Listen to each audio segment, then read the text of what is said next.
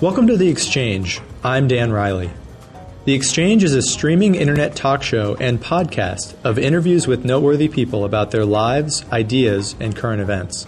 This week I sit down with Dr. Henry Friedman, Deputy Director of the Preston Robert Tisch Brain Tumor Center at Duke University.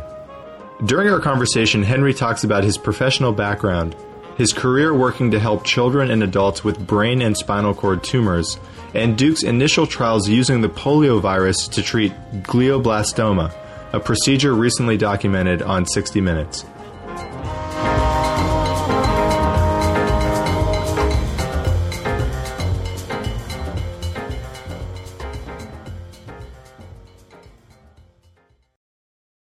All right, Henry. Well, first of all, thank you for the time. I know you're a, you're a busy man, so um, welcome to the show. It's really good to have you on. Thank you. Pleasure. So I uh, wanted to start just by learning uh, about your personal background. I was doing some research before the the interview in the past couple days about how you got to Duke and how you got involved in medicine to begin with. And uh, if I understand your biography correctly, you got into medicine in part because of a television show, and you got to Duke in part because of a woman. Uh, are both of those things accurate? Uh, yes. um, you must have looked at the. Um, probably, I imagine, when I got the faculty award, I mm-hmm. put that as a video out there. Yeah. Um, and so the answer is I got involved in medicine because of a TV show called Dr. Kildare right. with Richard Chamberlain when I was nine. No one in my family had ever been a doctor. No one in my family has ever been a doctor except who I married. Right and I was just very, very interested in medicine. Mm-hmm. So that was the first step. Mm-hmm. The second thing was Duke, because I followed uh, Joanne, my mm-hmm. wife to be, mm-hmm. down here. She came down six months ahead of me in July of 80, and I followed her in January of 81. Mm. Strictly, that was the yeah. reason. Yeah, and in I have to say, in, in doing, and I generally do a decent amount of research for for uh, people that I'm interviewing. The the work you guys do here is just so damn inspiring and I, I just found myself being so moved by just the the hope that your team and, and yourself try to give to your patients.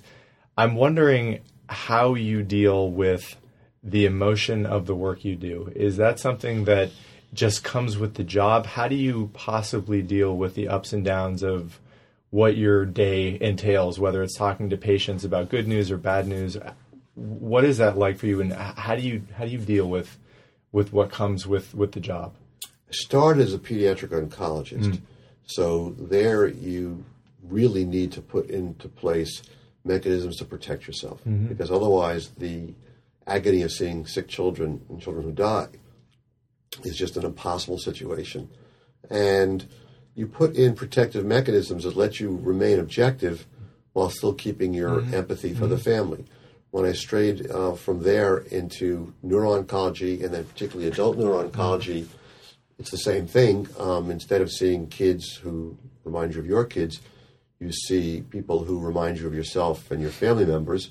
Um, and you have to find whatever protective mechanisms um, you can adopt that allow you to do your work, stay objective, and to um, yet – um, not be just emotionally distraught mm-hmm. over every case. Mm-hmm. There are always going to be patients who are going to get past that mm-hmm. barrier that you put up, so to speak, mm-hmm. um, and that's just human nature. But for me, um, several things help. One, the knowledge that I'm helping people, even if I'm not curing them. Two, the fact that I can help people get a quality of life.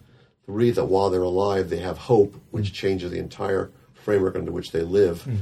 Mm-hmm. Four, I draw my strength from my family. Yeah. Um, my wife and two kids who graduated Duke in 2005 and 2010. Mm-hmm. Um, and then I have outside activities that are really endorphin releasing. I'm in the gym four days a week. Yeah. I'm racquetball, playing racquetball Friday, Saturdays, biking or walking the trails on Sunday. You need to do things outside of Duke. Uh, I run a mentoring program of female varsity athletes who want to go to uh, med school at Duke, and we who want to go to med school, and they're based at Duke as, a, as our athletic program, mm-hmm. um, and we put 100 into med school in the last, um, oh, since about 2000. Mm-hmm. Um, I'm on the ESPNW National Advisory Panel mm-hmm. Um, because of I'm an overwhelmingly aggressive feminist. Mm-hmm. I mean, he for she. I just believe in a lot of different things, and so the more things that you're doing that are outside of the direct head-to-head patient um, care, makes you more well-rounded Mm-hmm. and better able to deal with the kinds of stresses you're talking about because the stresses are immense, Mm-hmm. no question. Yeah, I'm I'm a Duke graduate myself. I graduated in 2006, and you know it, it, I know you've been profiled on a couple of 60 Minutes uh, pieces, and it sounds like there may be another one that's coming up. Um, this program that you run here um, does seem to be doing some of the most important work at this school, and it seems like that has been going on now for 10 or 15 years, if not longer. I know you came here in the mid 80s what what is it about the collection of people here, or just the different methods that the the doctors um, seem to be using that that make Duke such a unique place for trying to help people with the problems that you see every day? Okay, so I think at least for the last two, two and a half decades, the two crown jewels in Duke Medical Center, and it's self-serving, um, have been the Brain Tumor Center and my wife Joanne Kurtzberg's stem cell transplant program. Those are the two programs that I've heard chancellor after chancellor say are bringing patients from international sources uh, and re- referral sources, that is, and that are doing the most cutting edge work in the field that they're in. For us in brain tumors, it's because we've been together a very, very long time. I trained in the laboratory of Daryl Bigner, who's head of the um, Brain Tumor Center, the Preston Robert Tisch Brain Tumor Center. Um, Allan Friedman, one of the deputy directors, uh, he was, I think, the best neurosurgeon in the world. Um, uh, I'm a deputy director. John Sampson, who grew up in our program, got his um, PhD here, trained in neurosurgery here, is now chairman of neurosurgery. We've been together for decades. We've been working together. We each shine in our own areas of expertise. We don't have many of the ego issues that are operational in many different centers. We've got a foundation of extraordinary um, uh, clinical care based on the um, motto that at Duke there is hope, which we coined 25 years ago. We've got a clinical research program that translates our laboratory research into the clinic. Um, polio is a classic example of that. Um, I just think that we have avoided many of the um, landmines that other programs have not been able to avoid. And I want to talk about the polio uh, initial trials in, in, in, a, in a couple of minutes, but in in terms of the the, it, it does seem like there is just a relentlessness of re- refusing to um, look into the void and see no hope whatsoever. That it, there there's just has been a mentality for a long time that there must be something that can be done to try to improve. As you mentioned, it's not not everyone that you treat is going to be cured or, or even alive for a couple of years. But it is it is it mostly talent or is it mostly just a mentality of the people that work here or like you said is it would you say it's primarily just the collection of, of time that you've spent together with, with capable people that's allowed you to get the results you, you've gotten It's a combination. Yeah. If it's only um, relying on at Duke there is hope, then we could be just you know holding hands with patients saying kumbaya. and We wouldn't really be producing anything. So it's well-founded hope. Mm-hmm. It's hope based on the notion that um, we have a body of people that have worked to, that have worked together for so long mm-hmm. that we're producing meaningful results step by step. So it's not just you can't have one without the other. You can't have great research and not offer people hope, and you can't have hope without offering them something Sure. that the hope is based on. Mm-hmm. The combination together is a formidable weapon. Hmm. And in the development of your your decision to want to become a doctor and do the work you do, were there historical scientists or doctors that you learned about that you really looked up to that you wanted to model your your career after?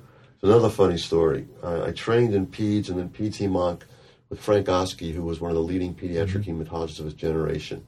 And as a second year fellow in Syracuse, SUNY Syracuse, uh, I was assigned to a hematology lab. And after three months, came to Frank and said, I hate this. This is boring. I don't like it. I don't want to study red cells. It's just boring. I want to do oncology.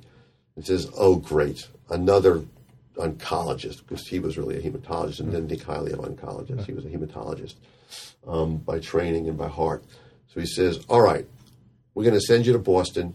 You're going to do three months training in neuro-oncology. When you come back, you'll be our neuro-oncologist because no one's doing anything in neuro-oncology.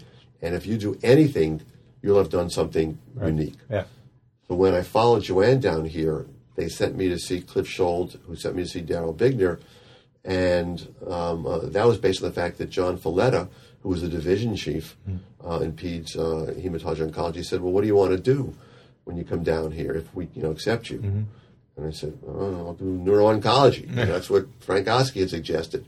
So they sent me to see Bigner because of that. Okay. Yeah. All a fluke based on um, somebody I respected telling me, if you're not going to do hematology, at least do something in, neuro- in oncology that's novel. Yeah. That's how I wound up in neuro-oncology. And what was it different about that line of work that you found compelling? Was it the interaction with the patients, or just the problems were more interesting to you? I just found myself being attracted to oncology, Hmm. not to hematology. And hematology is wonderful for diagnostics and Mm-hmm. for therapeutic, but the research I was doing was boring, Mm-hmm. comparing the red cell membranes of adult versus cord blood Hmm. um, or fetal red cells. Boring. Oncology research, I saw a much greater application um, potentially to the patients, to the clinic. It just it just was much more interesting to me, and that's why I wanted in on that and out of uh, hematology research. I I think for as as you had you had alluded to that I think the 60 Minutes piece that came out a couple of years ago is is um, kind of got the the nation's attention back on the work that you and your team are, is doing here. Um, if you can just if you could just give a, a brief summary of, of the work that you're doing.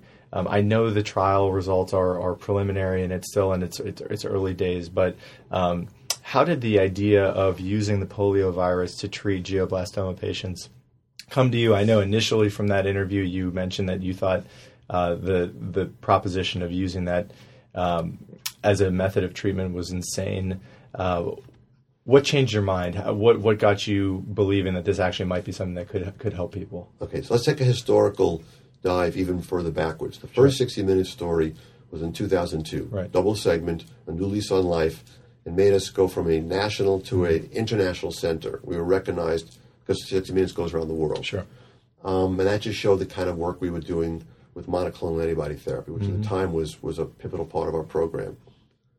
The pol- sorry, the polio work is different. The polio work took 18 years mm. to go from the lab to the clinic. Mm. And Matthias Gromeier, mm-hmm. initially at, uh, I think at Stony Brook, and then when he came to Duke, had had the idea. Mm-hmm. He wanted to use polio mm-hmm. as a viral oncolytic therapy, and he wanted to do it in GBM. Mm. And when I first heard it, I said, "Polio. I mean, you know, polio causes polio. I mean, I just, I just don't understand it." And what I said was not that it was crazy. I said on 60 Minutes it was nuts. That was my original assumption.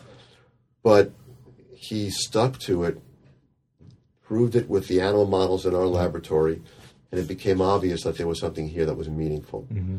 And again, 18 years is a long time Yeah. from a germ of an idea to the uh, first patient. Mm-hmm. But that's what happened. And the first patient has had a near miraculous response. She's four years out Right. without disease. The second patient's four years out without mm-hmm. disease. And I think it was when we first started to treat patients that I realized this was something that was not just a far fetched idea, but this was something that was going to translate into a real successful therapeutic intervention. Um, so Matthias was right, and the non believers um, were wrong. Um, and I have no shame in saying that I was a non believer in the beginning because I'm part of the old show me. Yeah. But he did. And I've done my part in the research program, um, as have uh, all the other members of the team. And what we're now seeing in a phase one trial is the kind of survival and impact on tumor you don't expect to see in a phase one trial. A phase one trial is not designed to help patients. Phase one trial is designed to find the appropriate safe dose. But we're doing more than that. We're actually helping patients. And we learned that you can't use the philosophy of chemotherapy, which is more is better, mm-hmm. because mm-hmm. more is not better. You've got to use a lower dose because you produce too much of an immune response, because this is really a vaccine therapy. Right. It's not the virus killing the tumor as the primary mechanism of killing that starts it, but it's the immune system that kicks in at that mm-hmm. point, targeting tumor. And the bottom line is that um, the work is now at a point where we're waiting to hear from the FDA if we're going to get certain kind of, of, of, of a review called breakthrough designation, mm-hmm. which, if we do, gives us the ability to run the trial that is the true trial designed to show benefit against patients and get this approved. Mm. Uh, so it's a commercially available uh, mm. venue for everybody. Mm. Um, that's what these 60 Minutes episodes last year were mm-hmm. about. Mm-hmm. Now we've done segments three and four, which will air in the next couple of weeks. And they've indicated a desire to continue this on an annual basis Right. For another two to three years to tell this story in a complete fashion. Wow. And what in the in the time since the last sixty minutes piece, and I, I'm assuming there's been some more results from the phase one trial. How are things looking? I know initially, like you said, there were some there were some issues with the dosage, but how are things going now? What what are the what are the results looking like? We li- we think we've got the right dose. Yep. Uh, if we started at dose level one, went up as high as five, we're actually at dose level minus one. Okay. We think that's the dose, which is lower than we started with. We think that's the dose that's going to be meaningful in um, uh, the phase two study, where we're really treating patients. Uh, it's a phase two, phase three, actually, where we're really looking to see if we are increasing survival. Um, and everything that we see right now tells us we're on the right path. Yeah. Nothing is proven until it's proven, but we think this is going to be proven. And and if things keep going the way that they are, and I think everyone's hopeful that, that this may be possible. What what will that mean for uh, people who don't have access to, to the doctors at Duke? If, if this does become commercially available, uh, what are the numbers of people that potentially would get treated by by this in the country? Is it thousands of people every year that come down with this sort of an ailment, or 13,000 patients a year in the United States are diagnosed with GBM. The vast majority fail. They won't all fail in the, in the same way that would allow polio, but many will. Mm-hmm. And the other thing to remember is that the receptor that the modified poliovirus rhinovirus construct mm. binds to mm. is on every solid tumor we've seen except Burkitt's lymphoma, which means that already we're beginning to lay out the laboratory work that other groups will do, not us clinically, in be it prostate or be it uh, gastric or be it um, colorectal or breast. I mean, it, the implication for cancer is huge. The other thing is that poliovirus alone may not be adequate. We may need to do something in combination with chemotherapy, which seems to work better after the vaccine is used. We may need to do something with um, things that increase the immune system, like checkpoint inhibitors. These are all things that are particularly um, interesting and particularly um, uh, important um, to make the the, uh, the therapy that much better. where does this rank in terms of what you've seen in your career? Is this the most exciting thing you've ever worked on? Where how does has, has Number this- one, Number one. top of the list. Maybe the top of the list for anything that's ever come from Duke and cancer. It's it's exciting. Are you getting requests constantly to go and tour the country to give speeches about this? Or is this? Is, do you feel like it's still under the radar? Again, Matthias Gromeier is the brains behind mm-hmm. the construct. Daryl Bigner has done the work with the FDA to make this happen. Mm-hmm. Um, Gordana Vlahovic is the PI of the study. Annick Desjardins has been following this for a very long time, knows mm-hmm. all the patients intimately. My job is really to bring patients here. I've helped to fundraise for the fun, phase one trial. Um, and I'm sort of the person probably most comfortable on camera or on radio to promote the story. Um, it's out there at all the major meetings now. Abstracts are showing this. Um, I think that when people watch the 60 minute segment, what they're going to watch is going to be, or segments, because it's two segments, Right, right. potentially three for all we know. Uh, I think it's going to draw international exposure yet again to the program. What can people who listen to this episode or see these these programs on 60 Minutes, who are just individual citizens who may have financial resources or just an interest in trying to help um, move this along, is there anything that, that those people can do? And, and if so, what would you recommend that they, that You're they talking about um, for financial support. financial support or, or just um, you know trumpeting the cause or you know speaking to their congressman any any sort of civic participation or, or monetary participation I don't think a civic participation right now is is particularly necessary. I think that philanthropy um, uh, is the um, fuel that we run on, and so they just have to contact the institution. They ask for me because basically I would uh, know exactly where it should go. I mean, if I was overwhelmed with a lot of calls of people who want to donate money, I could live with that. And it, as you look at the your the next five or ten or fifteen years of, of your professional career, do you do you see um, this becoming a larger part of uh, of what you do every day, both fundraising and using this this treatment as as the method that you'll encourage for a lot of patients that you see? Well, it can, excuse me, it's only a small fraction of the patients right now who have the precise criteria to Right. enroll. Um, my job is really threefold. I am the voice that brings patients to Duke. I mean, I'm return all the calls. Um, although I've got a new service uh, uh, access nurse who's joined me, uh, who will be uh, important uh, in doing that. Um, I do philanthropy for the program. I do drug company development, and I carry a small number of patients, but I don't carry near the number my faculty do because I can't. There's just too much intake into the program that I have to respond to.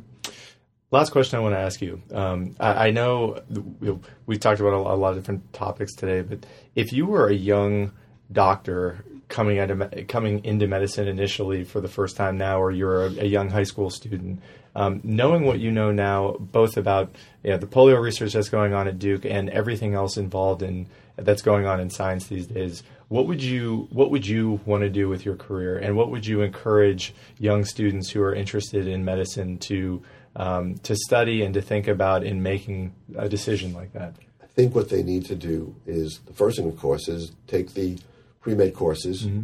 that you need to take in college or in high school. Get into the college that lets mm-hmm. you take the pre med courses. Go to med school, and then just inhale it. Mm-hmm. Just see what comes to their to their attention and their passion. Whatever you do, you have to love it. If you don't love it, you can't do the kind of job that you need to do in terms Yeah. of hours and dedication.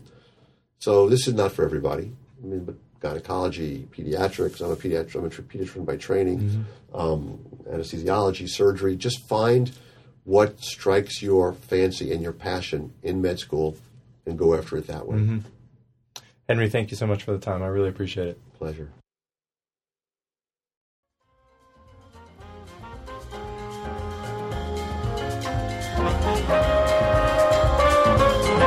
Thanks for listening. If you're interested in learning more about the Exchange, want to listen to episodes online, or would like to reach out to the show, feel free to visit the show's website at theexchangeshow.com.